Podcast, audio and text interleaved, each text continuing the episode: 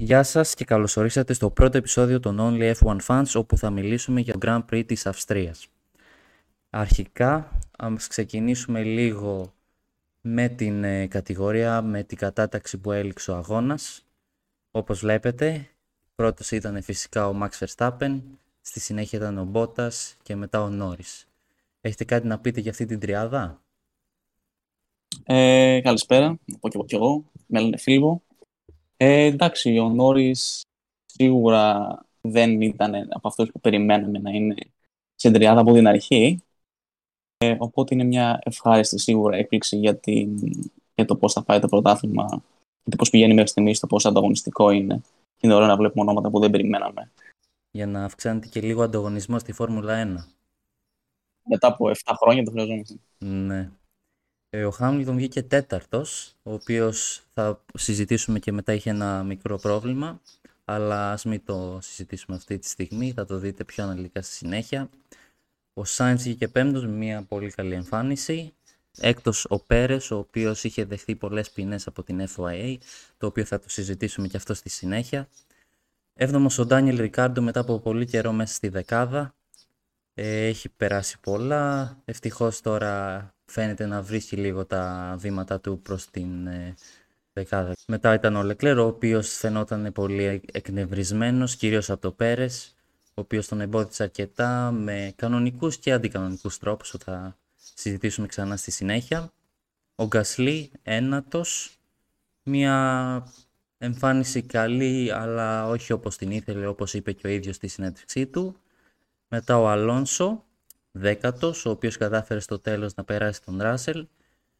Και στη συνέχεια ήταν ο, φυσικά ο Ράσελ, ο οποίος ε, πάλεψε όσο μπορούσε, αλλά δεν κατάφερε να κρατήσει τη θέση του και δεν κατάφερε δυστυχώς να πάρει τον έναν πόντο που πάλεψε πολύ. Μετά στη συνέχεια ήταν ο Γιούκι Τσουνόντα, ο οποίος είχε πει ότι στη συνέντευξη δεν υπήρχε ταχύτητα στο μονοθέσιο ε, μπορεί να τον δυσκόλεψε και λίγο η πίστα γιατί δεν, ε, από ό,τι θυμάμαι καλά, διορθώστε με άμα κάνω λάθος, δεν έχει ξανά ε, οδηγήσει σε αυτή την πίστα. Φυσικά εξαιρούμενο στην ε, ε προηγούμενη εβδομάδα. Την, προ, την προηγούμενη, την προηγούμενη ναι, ναι, ναι. εβδομάδα. Ναι. Αλλά η αλήθεια είναι με τόσα, με τόσα πολλά πέναλτι ε, και το δω και η 12η θέση μια χαρά είναι. Ναι, ισχύει. Είχε μαζέψει αν δεν 15 ή, ή 20 δευτερόλεπτα, νομίζω 15.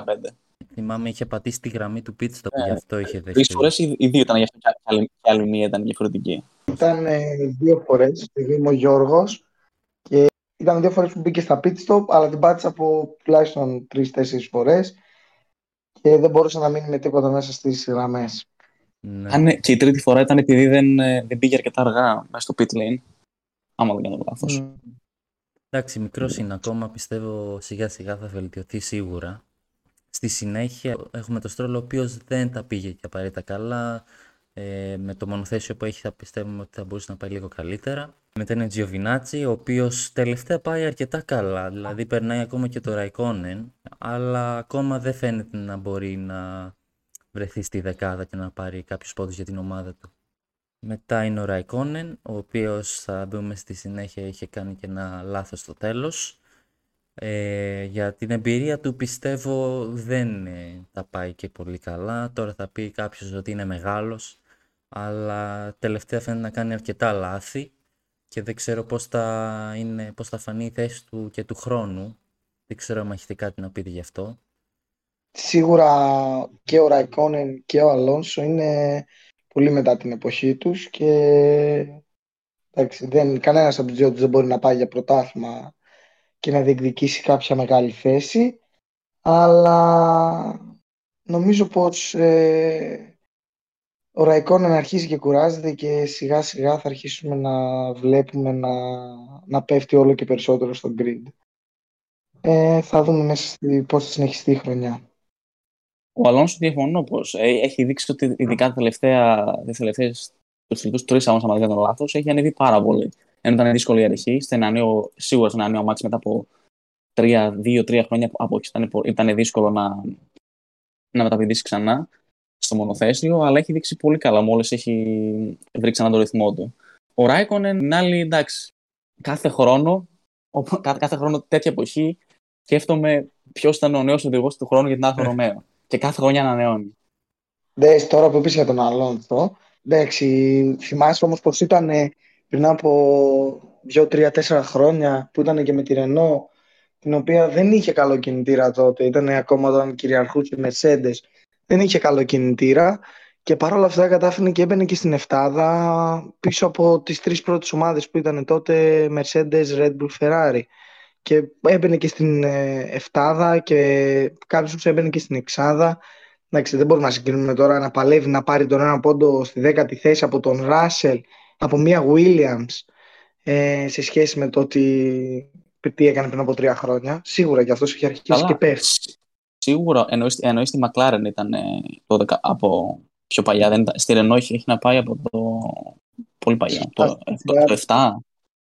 McLaren, ναι. Ναι. Αλλά και δεν έχει Το μονοθέσιο της Alpine δεν είναι όπως το περιμέναμε μετά, το, μετά, μετά τις περσινές εμφανίσεις της Renault. Περιμέναμε πολύ καλύτερο και φαίνεται και από τον, και από τον Ocon, που εντάξει δεν, δεν ξέρουμε αν άλλη ζήτησε αυτό, θα ζητήσουμε συνέχεια, αλλά φαίνεται ότι η Alpine δυσκολεύεται πολύ. Συμφωνώ ε, και νομίζω όντως όπως το είπες, φαίνεται και από τον Οκόν πολύ αυτό ότι γενικά δεν τα πάει καλά, αλλά όπως είπες, θα το συζητήσουμε και στη συνέχεια. Τώρα πάμε στη 16η θέση που ήταν ο Νίκολας Λατίφη, όπου με μία Williams και ένα DNF ε, είναι μία σχετικά καλή θέση. Εντάξει, πόσο ψηλά μπορεί να πάει κανείς με μια Williams. Μπορεί θα πεις ο Ράσελ βγήκε εντέκατος, αλλά είναι ο Ράσελ. Εντάξει, νομίζω είναι μία, μία καλή θέση για το Λατίφη. Την 17η ε, θέση είναι ο Σεμπάστιαν Φέτελ, ο οποίος ενώ φαινόταν να πηγαίνει αρκετά καλά στους προηγούμενους αγώνες, φαίνεται ότι ε, έπεσε λίγο αυτοί, αυτούς τους δύο τουλάχιστον αγώνες.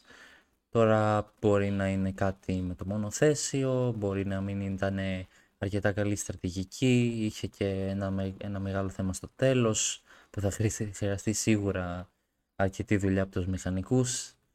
Έχει κάποιος να πει τίποτα για τον ε, Φέτελ; Έχω να πω πως νομίζω ότι γενικά ήταν δύσκολο αυτές τις δύο εβδομάδες για την Αυστρία γενικά για, για την Άστο Μάρτιν και φάνηκε.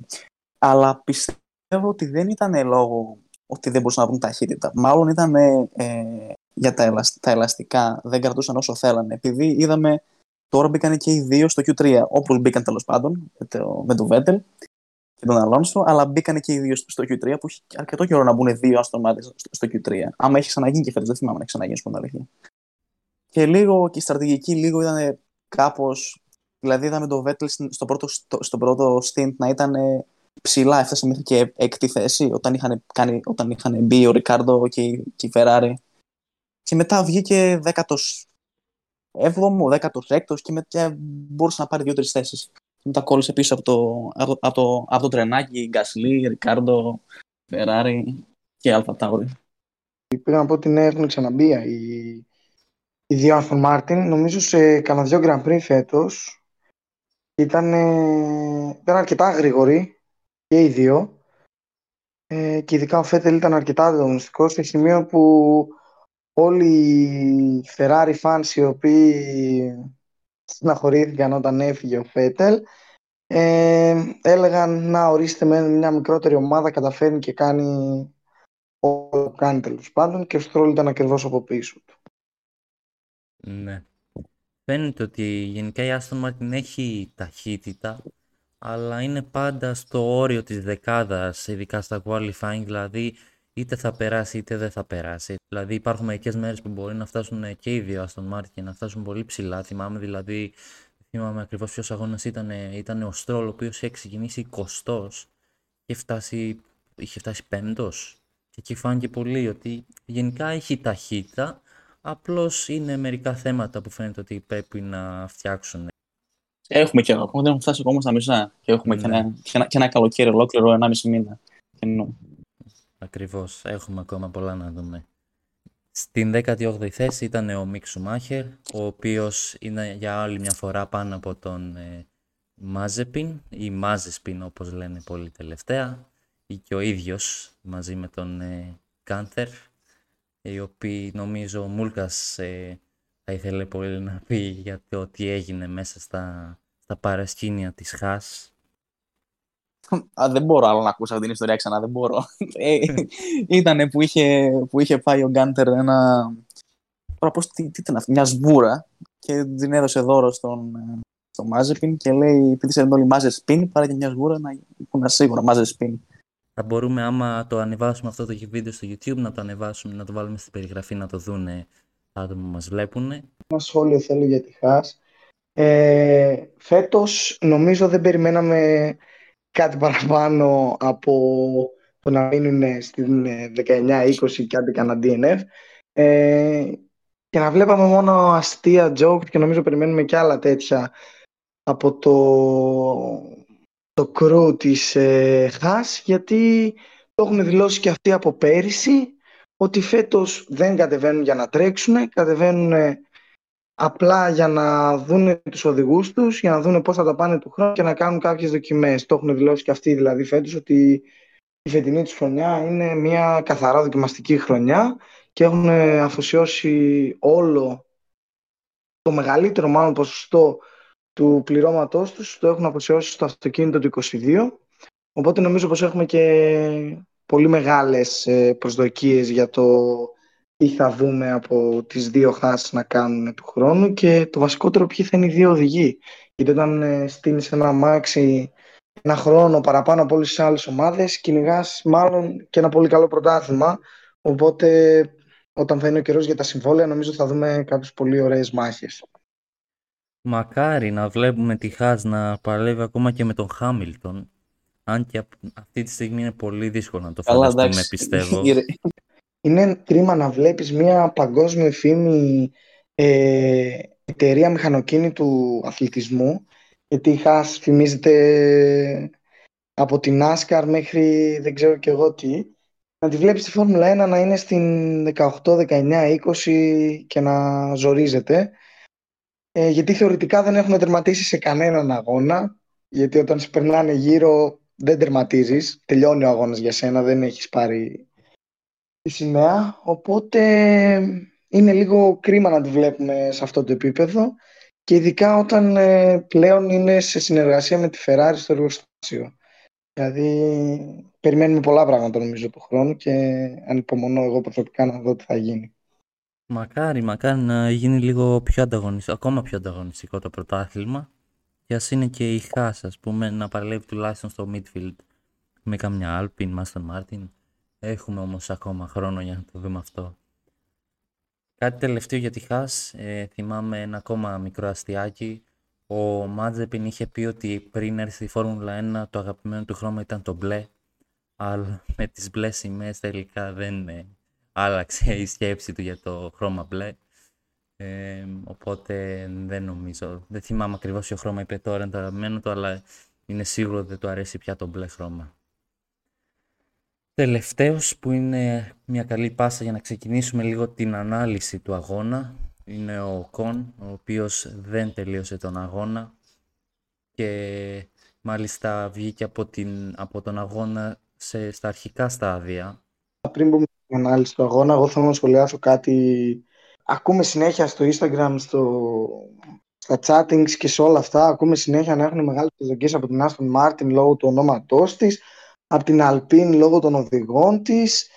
Ε, εντάξει, μην ξεχνάμε παιδιά όμως ότι είναι και δύο ολοκένουργιες ομάδες, ε, ολόφρεσκες ομάδες και εντάξει, η Aston Martin έρχεται από μια σειρά ομάδας η οποία έχει αλλάξει τα τελευταία χρόνια περισσότερα ονόματα από ό,τι μπορώ να θυμηθώ. Ε, αλλά όπως και να έχει, όταν ε, μπαίνει στο grid μια καινούργια ομάδα με ένα καινούργιο όνομα, καινούργιο στήσιμο, ε, δεν μπορούμε να περιμένουμε και κάτι παραπάνω. Οπότε η Aston Martin αυτά που έχει κάνει φέτος με αρκετούς βαθμούς μέσα στη δεκάδα ε, και αρκετούς, ε, αρκετάς καλές μάχες, νομίζω πως πρέπει να είμαστε ευχαριστημένοι. Και το ίδιο και με, το, με την Αλπίν, αλλά η οποία Αλπίν έχει τον Αλόνσο έναν παγκοσμιονίτη και τεράστιας εμπειρίας οδηγό, ο οποίος ε, καταφέρνει και κάνει αυτά τα θαύματα τα οποία κάνει και εντάξει. Δεν ξέρω, ας μην προτρέχουμε. Το ίδιο ήταν και με τη Χάσο όταν πρωτομπήκε στην ε, Φόρμουλα 1, με την BMW, τη McLaren, όλες αυτές ποτέ δεν ήταν η πρώτη χρονιά η καλύτερη. Οπότε, εντάξει, λίγο ερεμήσουμε. Δεν νομίζω ότι μπορούμε να πούμε ότι οι χρονιές της Aston Martin και η Alpine είναι οι πρώτες. Γιατί είναι οι ίδιες ομάδες, απλά με άλλο όνομα. Δεν έχει αλλάξει κάτι. Δηλαδή η Alpine έχει ακόμα κινητήρα Renault, η Aston Martin έχει ακόμα κινητήρα, κινητήρα Mercedes. Δεν έχει κάποια αλλαγή. Αλλάζει η διεύθυνση. Όταν αλλάζει η διεύθυνση, αλλάζουν οι ιδέες, αλλάζουν τα οράματα, αλλάζουν οι στόχοι. Είναι οι ίδιοι ακριβώς οι άνθρωποι, οι άνθρωποι είναι οι ίδιοι μα που δουλεύαν και στι δύο ομάδε. Οπότε δεν είχε. Εκτός από τις μικρές αλλαγές που έχουν σε κάθε off-season. Εντάξει, okay. Δεν πιστεύω ότι είναι διαφορετικές Εγώ δεν τι κατατάω σαν ομάδες που υπήρχαν ήδη. Γιατί δεν, δεν τις δώσα μια καινούργια ομάδα. Όταν άλλαξε αυτός ο μεγάλος χώρο, είχε γίνει, είχε γίνει και τότε ένας ε, σαματά με τη Ferrari. Γιατί άντε στην Aston Martin και στην Alpine άλλαξαν ε, τα ονόματα και οι διευθύνσεις. Ε, φαντάσου ότι στη Ferrari όταν άλλαξε ο χορηγός, άλλαξαν κάποια πολλά πράγματα. Φαντάσου όταν αλλάζει το όνομα και η διεύθυνση τι αλλάζει από πίσω, το οποίο φυσικά εμείς δεν το βλέπουμε. Φυσικά προσπαθούν να το κρύψουν, αλλά όπως και να έχει, υπάρχουν δυσκολίες όταν ξεκινάς με ένα διαφορετικό όνομα, πρέπει να βάλεις διαφορετικούς στόχους, να βρεις τους χορηγούς σου, καινούριους χορηγούς δηλαδή. Υπάρχουν κάποια πράγματα τα οποία σίγουρα δεν φαίνονται μπροστά σε όσους απλά απολαμβάνουν έναν αγώνα. Θέλει λίγο να το ψάξεις να το δεις από πίσω πώς τρέχει μια ομάδα. Συμφωνώ με αυτό που λες, αλλά θα ήθελα να πατήσουμε περισσότερο στον ε, οδηγό των ΟΚΟΝ, ο οποίος στους τελευταίους αγώνες φαίνεται να μην τα πάει τόσο καλά. Εντάξει, το συγκεκριμένο δεν ήταν τυχερός, δεν ήταν καθόλου δική του ευθύνη, δηλαδή θα μπορούσε να πάει καλύτερα σε αυτόν τον αγώνα, αν και στα qualifying είχε βγει 17ος. Ε, πάλι φαινόταν δηλαδή αισιόδοξος ε, σχετικά με τα, με τα interviews που είχε κάνει. Πάντως σε αυτόν τον αγώνα στάθηκε άτυχος και μπλέχτηκε, είχε γίνει sandwich και δυστυχώς ο Τζιοβινάτσι τον ε, κατέστρεψε τον αγώνα και γι' αυτό μεταδέχτηκε και μια ποινή 5 δευτερολέπτων. Δεν ξέρω αν είναι συμπτωματικό, πάντως από τη στιγμή που βγήκε το, που ε, υπέγραψε το νέο συμβόλαιο για τα δύο ακόμα χρόνια έχει πέσει πολύ, ενώ πιο πριν ήταν ε, εγώ, εγώ προσωπικά είχα ενθουσιαστεί. Δηλαδή ήταν ε, η μεγαλύτερη μου έκπληξη στο πρωτάθλημα. Έχει τώρα τρεις αγώνες. Δεν είναι και πολύ. Δεν είναι ότι είναι και πολλοί αγώνες που έχει κάνει τόσα λάθη. Είναι τρεις αγώνες που έκανε πολύ καλά τελειώματα. Έβγαινε πάντα πάνω από τον άλλον. Εντάξει, όχι, όχι με μεγάλη διαφορά. Άλλοι ήταν δύο θέσεις πιο πάνω, καλά qualify. Το F1 ήταν μια περίοδος ήταν που λέγανε μήπως πάρει ο, ο Κόντι θέση, τη δεύτερη θέση της Mercedes του χρόνου. Ο που, καλά, προφανώς δεν θα, Ακριβώς. Ο Κον νομίζω ήταν και test driver της Mercedes, έτσι δεν είναι; Μπράβο. Αυτό ήθελα ναι, να πω, ναι. παιδιά. Θυμάμαι ότι για μερικά χρόνια ο Κον ήταν εκτός του grid, κάτι το οποίο έναν οδηγό αυτό το σκοτώνει και τον είχε πάρει Mercedes σαν ε, οδηγό δοκιμών. Οπότε όταν παίρνεις μια θέση μέσα στο grid ξανά, το κυνηγάς. Φαντάζομαι και εγώ αυτό που είπες, συμφωνώ μαζί σου, ότι κατά πάσα πιθανότητα όταν υπέγραψε το συμβόλαιο, αναπαύτηκε στη θέση του και δεν προσπαθεί τόσο όσο προσπαθούσε. Θα δούμε στη συνέχεια πώς θα πάει αυτό. Μπορεί να είναι και οι πίστες να μην το ταιριάζουν, να μην μπορούν να βρουν το, το μονοθέσιο, να το, να, το, να το βάλουν στα μέτρα του. Θα δούμε. Έχουμε ακόμα. Ναι. Θα ήθελα τώρα να συνεχίσουμε να μιλήσουμε κυρίως για την ε, μεγάλη μάχη που είχε ο Πέρες, ε, κυρίως με τον ε, Νόρι στην αρχή και μετά θα συνεχίσουμε και να μιλήσουμε λίγο για τον Λεκλέρ, ο οποίος είχαμε πει ήταν και αρκετά εκνευρισμένος μαζί του. Ας μιλήσουμε τώρα για το μάχη του Νόρις και του Πέρες στην αρχή. Θέλω να μου πείτε λίγο τη γνώμη σας γι' αυτό, γιατί εγώ όταν το είδα δεν μου, δεν μου φάνηκε πολύ ότι άξιζε να πάρει 5 δευτερόλεπτα ο Νόρις. Είναι δύσκολο, αμφιλεγόμενο. Δηλαδή είναι λίγο εντελώς το όριο, θα έλεγα είναι λίγο, ίσως, για μένα ίσως, λίγο αυστηρό. Αρκε, βασικά προς το αρκετά αυστηρό. Τίνο. Στην αρχή, με το που το είδα, λέω σίγουρα. Έχει φύγει σίγουρα ποινή. Όταν το είδα στα replays, λίγο ξανά και ξανά, λέω ότι μάλλον, μάλλον δεν το άξιζε. Είναι μια δύσκολη στροφή, για, ειδικά στο, στο εξωτερικό, να, να κάνεις προσπέρασης εκεί πέρα.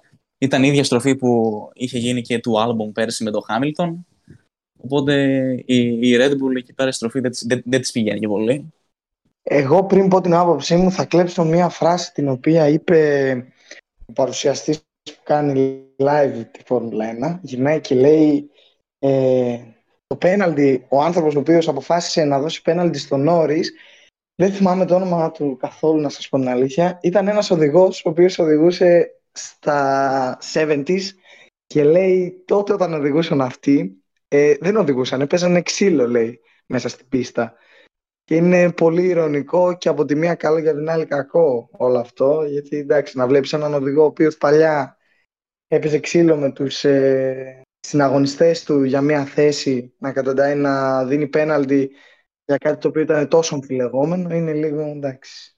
Δεν ξέρω, ήταν, ήταν όντως πάρα πολύ ωριακό, αλλά εγώ με τις άποψεις ότι ο Νόρις δεν έπρεπε να δεκτεί πέναλτι σε καμία περίπτωση άμα δεν είχε γίνει αυτό, θα μπορού, ο αγώνας θα είχε κρυθεί πάρα πολύ διαφορετικά και θα μπορούσαμε να είχαμε δει τον Όρη ε, ακόμα και στη δεύτερη θέση, πιστεύω, γιατί την αξίζει και μπορεί να το κάνει. Εγώ θα έλεγα το αντίθετο, ότι άμα δεν γινόταν αυτό και έμενε ο Πέρες στην πίστα κανονικά και έμενε δηλαδή στη, στη, στην τρίτη θέση, πιστεύω πολύ δύσκολα δεν θα βλέπαμε ένα-δύο της Red Bull και μετά από πίσω ο Νόρι. Δεν πιστεύω ότι θα μπορούσε να αντέξει ο Νόρι τη Red Bull του Πέρες. Ναι, αλλά μην ξεχνάμε ότι ο Νόρις έκτισε τα 5 δευτερόλεπτα, τα δευτερόλεπτά του όχι στο τέλος του αγώνα, αλλά μέσα στο pit stop, το οποίο στήχησε να αλλάξει στρατηγική της McLaren με βάση το, τα 5 δευτερόλεπτα. Δεν ξέραμε πώς μπορούσε να έχει εξελιχθεί. Αλλά ναι, είναι πολύ θεωρητικό τώρα αυτό. Εγώ είμαι της άποψης ότι επειδή ξεκίνησαν, ξεκίνησαν με, με, με, τέτοια ελαστικά και οι δύο, σωστά, και οι δύο με, με, με medium. Ε, ε, ο, ο Πέρες φημίζεται για το πώς, πόσο καλά ε, κρατάει τα, τα ελαστικά του και πιστεύω ότι θα βοηθούσε πολύ τη Red Bull και θα, νομίζω είμαι, είμαι σχεδόν σίγουρος ότι θα κατέληγε σε ένα-δύο Red Bull αλλά τώρα να είχαμε να λέγαμε. Ε, okay. κάτι, συμφωνώ με αυτά που είπατε, απλά ήθελα να πω ότι ε, οι κάμερες στην τηλεόραση δεν νομίζω μπορούσαν να το κάνουν εύκολο να το δει κανένας. Δηλαδή, άμα βλέπετε τις κάμερες δεν μπορούσες να καταλάβεις άμα υπήρχε καν επαφή. Δεν ξέρω αν το παρατηρήσατε αυτό. Οπότε γι' αυτό πιστεύω ήταν αρκετά δύσκολο να καταλάβεις άμα, ήταν, άμα άξιζε να υπάρχει ποινή ή όχι. Αλλά ας το αφήσουμε αυτό για τώρα και να συνεχίσουμε λίγο με το Πέρες, αλλά με την ε, σκηνή του Λεκλέρ, ο οποίος φαινόταν ότι να ήθελε πάρα πολύ να περάσει τον Πέρες με τις κινήσεις του, αλλά φάνηκε ότι και τις δύο φορές ο Πέρες τον έδιωξε από την πίστα και γι' αυτό το λόγο πήρε και 5 δευτερόλεπτα ποινή. Θέλω να μου πείτε λίγο τη γνώμη σας γι' αυτό. 10 δευτερόλεπτα νομίζω πήρε ο Πέρες. Νομίζω ότι τιμωρήθηκε και για τη δεύτερη ε, φορά που έβγαλε εκτός το Λεκλέρ. Ναι, εννοούσα κυρίως 5, 5 Όχι, και 5. Ναι, ναι. Α, ναι. Ε, προσωπικά πιστεύω ότι ειδικά την πρώτη φορά που έγινε το, το τζαρτζάρισμα ήταν πάρα πολύ επιθετικό από τη μεριά του Πέρες γιατί ο Λεκλέρ τουλάχιστον από τη γωνία που το είδα είχε περάσει καθαρά και ο Πέρες το σμπρώχνει για να μπει στην ε, αγωνιστική γραμμή ενώ ο Λεκλέρ ήταν σχεδόν μέσα σε αυτήν και μετά συνέχισε να το σμπρώχνει εκτός. Ενώ στη δεύτερη φορά δεν μπορώ να ρίξω το φταίξιμο στον Πέρες παρόλο που έφαγε το πέναλτι γιατί φαίνεται σαν να έστριψε κατά πάνω του αλλά γλίστρισε στην πραγματικότητα το αμάξι του. Πήγε να κάνει διόρθωση για να μην πέσει τελείως πάνω του. Οπότε το δεύτερο μπορούμε να, μπορεί κάποιος να το αποκαλέσει και ατύχημα. Ε, αλλά το πρώτο ήταν σίγουρα πάρα πολύ επιθετικό και τα πέντε δευτερόλεπτα τα βρίσκω επικέστατα. Ειδικά όταν τους μπρόχνουν στο δύο φορές συνεχόμενες ε, πάνω στην ίδια στροφή κάποιον συναθλητή σου. Καλά, δεν πρέπει να πάρει παραπάνω. Σε τέτοια, σε τέτοια, σε τέτοιες φορές δεν είναι ποτέ παραπάνω. Τώρα γίνει κάτι πολύ χοντρό για να πάρει. Όπως ήταν του Ράικον που πήρε 20. Ένα δεκάρι όμως νομίζω πως το άξιζε γιατί τον έσβηξε δύο φορές και ήταν πάρα πάρα πολύ επιθετικός και μπορούσε να προκληθεί μεγάλο ατύχημα.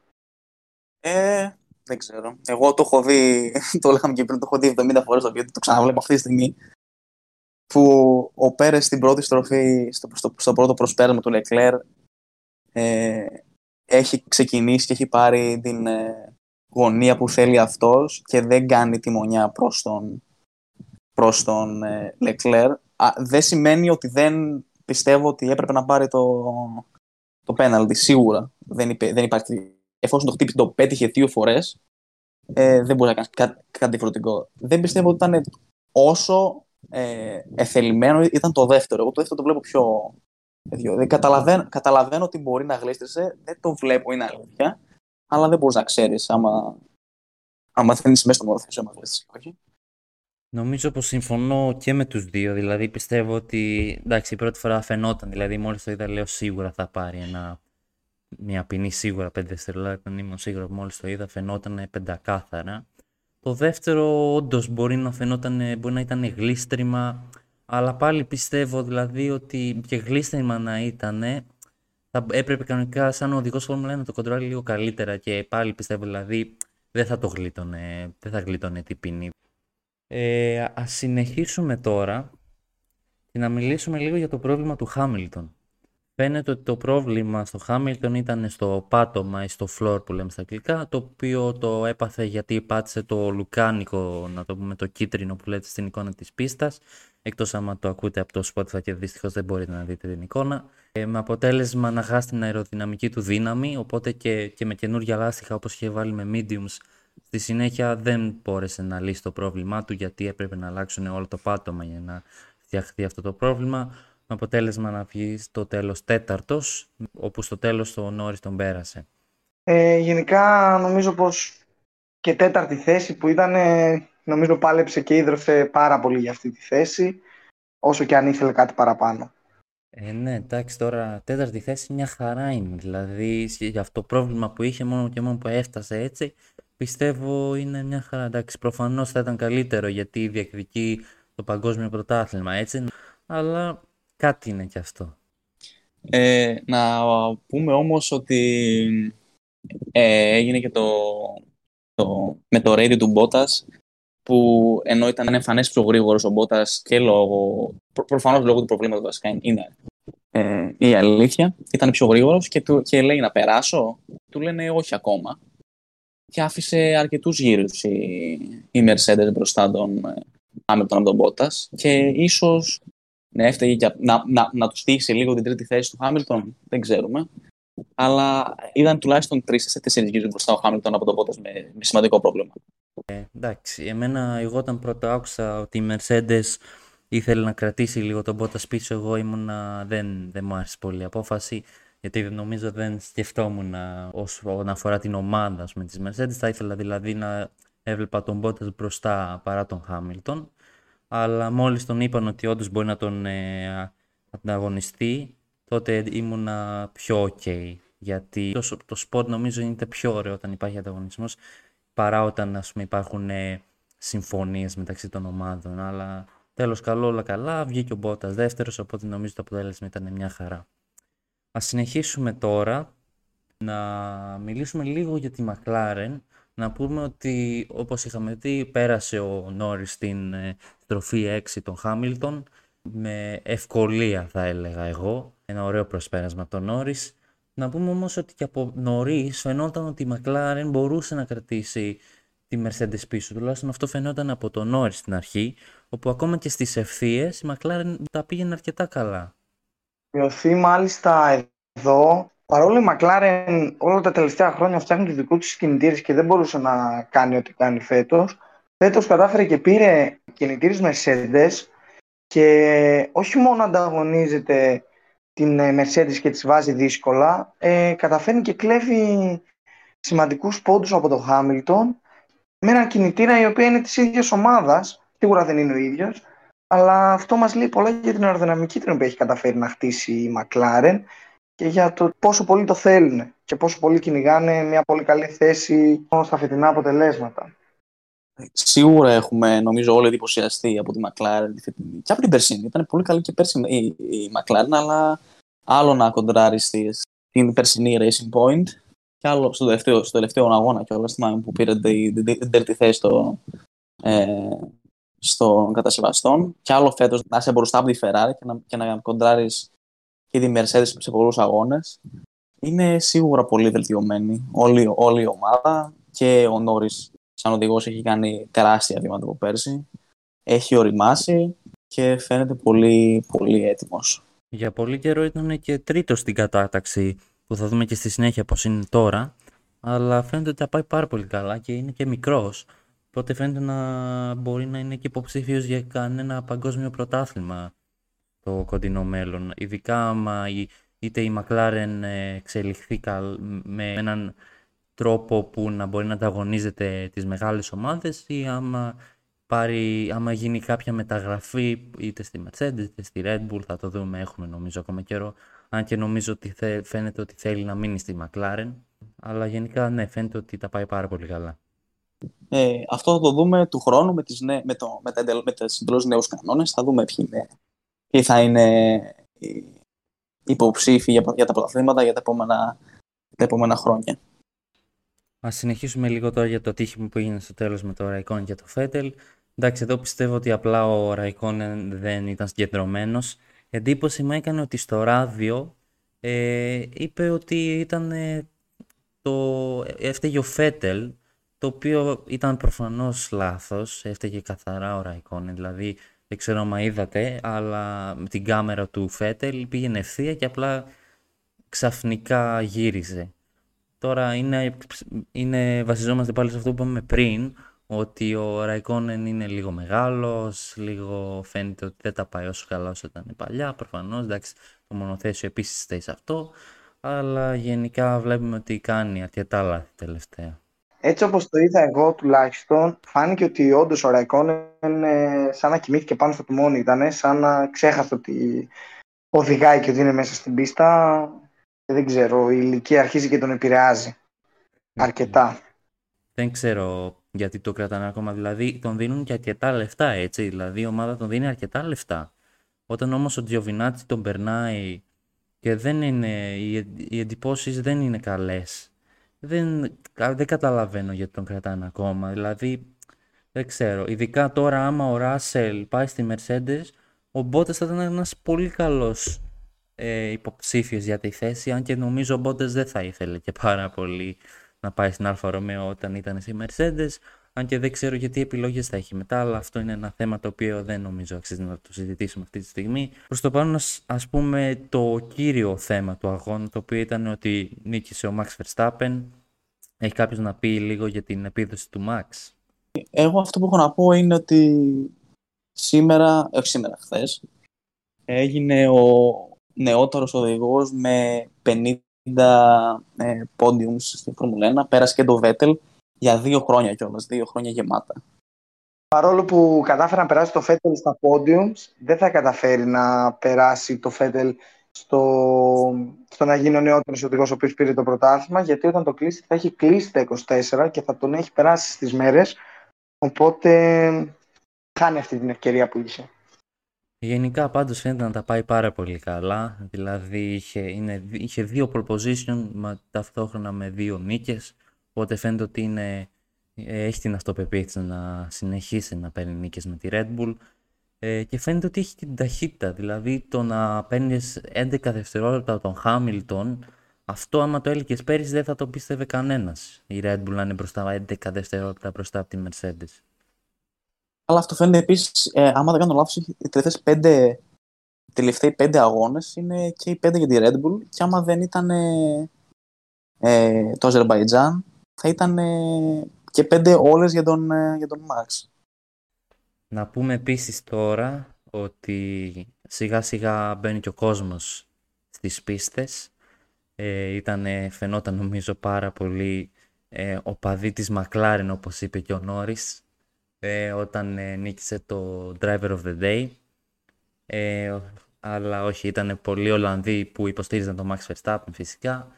Νομίζω θύμισαν πολύ λίγο έτσι, ελληνικό κοινό, δηλαδή εγώ δεν περίμενα τόσο έτσι ε, καπνογόνα και ήταν πολύ γεμάτη ατμόσφαιρα γενικά. Και νομίζω αυτό το άρεσε και ο Max Verstappen πολύ γιατί ανέβασε πολλές φωτογραφίες στο Instagram γι' αυτό. Ε, αλλά ναι, άλλη μια νίκη για τον ε, Max Verstappen, ο οποίος συνεχίζει και τα πάει πάρα πολύ καλά. Ε, τώρα, πολύ λίγο να αναφερθούμε στη μάχη με τον Αλόνσο, ο Ράσελ με τον Αλόνσο. Ο Ράσελ, όπως είχαμε πει, προσπάθησε πάρα πολύ να κρατήσει, αλλά είπε και ο ίδιος σε μια συνέντευξη ότι θα διάλεγε οποιονδήποτε άλλο παρά τον Αλόνσο να έχει πίσω του. Και αυτό φάνηκε ότι δεν μπορούσε στο τέλος να τα καταφέρει, αλλά ξαναλέμε ότι η επίδοσή του ήταν εξαιρετική, ειδικά με μία Williams, δηλαδή τα πήγε πάρα πάρα πάρα πολύ καλά και νομίζω γι' αυτό γίνεται και ένας μεγάλος υποψήφιος για την ε, θέση του 2022 με τη Mercedes. Αλλά αυτό φαίνεται και από το γεγονός ότι κατάφερε να μπει, όχι μόνο να μπει μάλλον στο Q3 ε, στα δοκιμαστικά, στα, στους προκριματικούς, αλλά κατάφερε και να πάρει και την ε, ένατη θέση και ξεκίνησε ένα τόσο από το grid. Δηλαδή, νομίζω πως είναι ένα, ένα κατόρθωμα το οποίο θα μείνει στο μυαλό μας για λίγο καιρό. Τέλος όπως και να έχει, ε, το γεγονός ότι βλέπουμε μία Williams να είναι στο Q, να παίρνει την ένατη θέση και την άλλη να είναι στο τέλος του grid είναι, είναι κάτι ε, αξιομνημόνευτο και κάτι το οποίο θα πρέπει να μείνει για, το, για την ιστορία του Russell και για το τι μπορεί να κάνει. Ας μιλήσουμε και λίγο για το Sainz, ο οποίος ξεκίνησε με τη σκληρή γόμα και στη συνέχεια άλλαξε με medium, όπου φάνηκε ότι ήταν πολύ καλή στρατηγική, ε, όπου και στο τέλος έχει κάνει μερικά πολύ καλά προσπεράσματα, όπως το, σχεδόν στον τελευταίο γύρο, αν δεν κάνω λάθος, που πέρασε τον Ρικιάρντο, αποτέλεσμα να βγει πέμπτος. Ε, γενικά όμως φαίνεται ότι τα πάει πολύ καλά με τη Ferrari, φαίνεται ότι προσαρμόστηκε πολύ γρήγορα ο Sainz Ωραία, ας μιλήσουμε τώρα λίγο, να δούμε, βλέπουμε εδώ πέρα το Driver Championship που ο Max Verstappen έχει 182 πόντους, στη συνέχεια είναι ο Hamilton με 150, οπότε έχει 32 πόντους διαφορά με τον Hamilton ο Verstappen, μια πολύ μεγάλη διαφορά. Ε, στη συνέχεια είναι ο Πέρες με 104 πόντους, μετά ο Norris με 101, δηλαδή μια διαφορά 3 πόντων μόλις. Μετά είναι ο Μπότας με 92, ο Λεκλέρ με 62, ο Σάινς με 60, ο Ρικιάρντο με 40, ο Πιέρ Κάσλι με 39 και στη δέκατη θέση ο Φέτελ με 30. Και να δούμε και λίγο το Constructor Championship που προφανώς είναι η Red Bull πρώτη με 286 πόντους. Στη συνέχεια είναι η Mercedes με 242. Μετά είναι η McLaren με 141. Με σχεδόν 20 πόντους διαφορά από κάτω είναι η Ferrari με 122, μετά είναι η Alpha Tauri με, με 48 πόντους, μετά είναι η Aston Martin με 44, ε, στη συνέχεια η Alpine με 32, η Alfa Romeo με μόλις 2 πόντους και η Williams και η Haas χωρίς πόντους. Πάντως να πούμε εδώ πέρα ότι η Ferrari με την Alpha Tauri έχουν, ε, έχουν σχεδόν 80 πόντους διαφορά στο Constructor Championship που είναι μια τεράστια διαφορά και φαίνεται νομίζω λίγο οι επιδόσεις. Αν και ο Γκασλή φαίνεται τα πάει πολύ καλά ο Yuki δεν μπορεί να τα απεξελθεί όσο καλά όσο ο Γκασλή πάντως φαίνεται ότι σιγά σιγά και αυτός βρίσκει τα βήματα και ανεβάζει λίγο την ε, Alpha Εγώ δεν θα έμενα τόσο πολύ στη διαφορά την οποία έχει δημιουργήσει η Ferrari από την Alpha Tauri αλλά τόσο στη διαφορά την οποία κατάφερε και δημιούργησε η McLaren από τη Ferrari, την οποία βλέπουμε στους τελευταίους τρεις-τέσσερις αγώνες να ήταν κυριολεκτικά στον πόντο, κυριολεκτικά ο κάθε οδηγός να μετράει ποια θέση θα τελειώσει και τώρα τελικά κατάφερε και δημιούργησε μια σχετική απόσταση ασφαλείας θα μπορούσε να πει κανείς ε, κάτι το οποίο δυσανασχετεί αρκετά νομίζω τους, ε, φανς της Ferrari, γιατί ακόμα και ας μην ήταν τόσο καλή ομάδα φέτος, περίμενα μια τρίτη θέση. Ένα μεγάλο μπράβο στη McLaren από μέρος μου, γιατί αν μου έλεγαν πέρυσι ότι η McLaren θα μπορούσε να μπει στις τρεις καλύτερες ομάδες, θα τους έλεγα ότι να σταματήσουν να πίνουν ό,τι πίνουν. Ε, δεν πιστεύω πάντως ότι 20 πόντι είναι τόσο ασφαλή διαφορά, ειδικά σε ένα, σε ένα πρωτάθλημα που είναι τόσο κοντά με ένα-δύο DNF να έχει η McLaren ή και η Ferrari. Που μπορεί, άμα, άμα έχει η Ferrari θα ανοίξει παραπάνω διαφορά και τότε σου πάει σε κάποιο μεγαλύτερες διαφορές. Αλλά με τα τωρινά δεδομένα η McLaren έχει ένα DNF. Αν ο Ρικάρντο ξαναπέσουν οι, οι αποδόσεις του και βγει πάλι από τους πόντους, δεν είναι. Χρειάζεται να μείνουν και οι δύο οδηγοί της McLaren στους πόντους, όπως είναι και στους τελευταίους αγώνες. Ωραία, αυτό ήταν το podcast. Ευχόμαστε να σας άρεσε αυτή η συζήτηση που κάναμε. Ε, αυτό είναι το πρώτο μας επεισόδιο. Ευχόμαστε να κάνουμε κι άλλα στο μέλλον, να μιλήσουμε για κι άλλους αγώνες και για διάφορα άλλα θέματα που ε, μπορεί να ενδιαφέρουν άλλους φίλους της Φόρμουλα 1 και να γίνουμε μια μεγαλύτερη κοινότητα ώστε να μπορούμε να κάνουμε μεγαλύτερες συζητήσεις, να είναι πιο σωστές, πιο στοχευμένες για θέματα που μπορεί να σας ενδιαφέρουν και εσάς. Κάντε subscribe ή κάντε follow μας στο Spotify, το οποίο θα ανοίξει πολύ σύντομα και ευχόμαστε να σας ξαναδούμε στο μέλλον.